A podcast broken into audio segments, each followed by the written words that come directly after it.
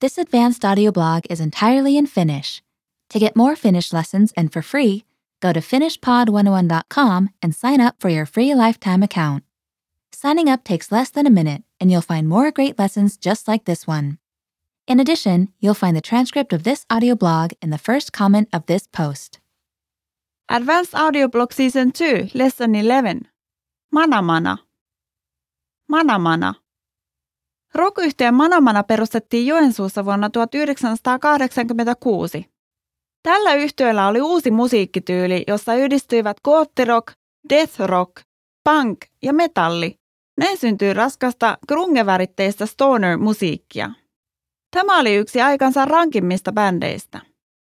Käyttämällä musiikissaan vääristyneitä kitararaitoja, he onnistuvat hehkuttamaan koskettavat sanoitukset tumman sävyisiksi.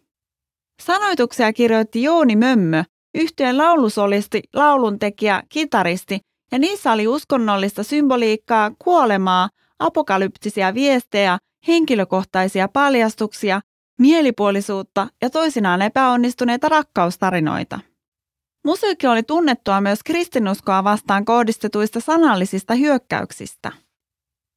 Yhteen ura jäi lyhyeksi Mömmön mielenterveydellisen tilan huononemisen takia.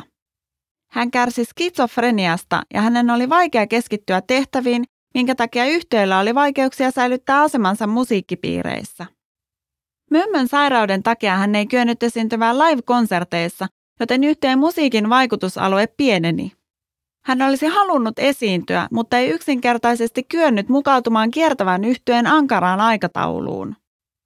Yksi yhteen viimeisiä yrityksiä ryhmän elvyttämiseksi oli useiden kappaleiden uudelleen levittäminen englanniksi, mutta Mömmön mielisairaus oli jo liian pitkälle kehittynyt, jotta he olisivat pystyneet aktiivisesti edistämään oman työnsä menestystä.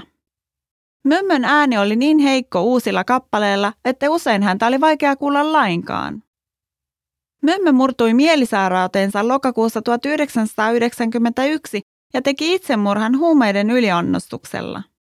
Hän oli vain 35-vuotias.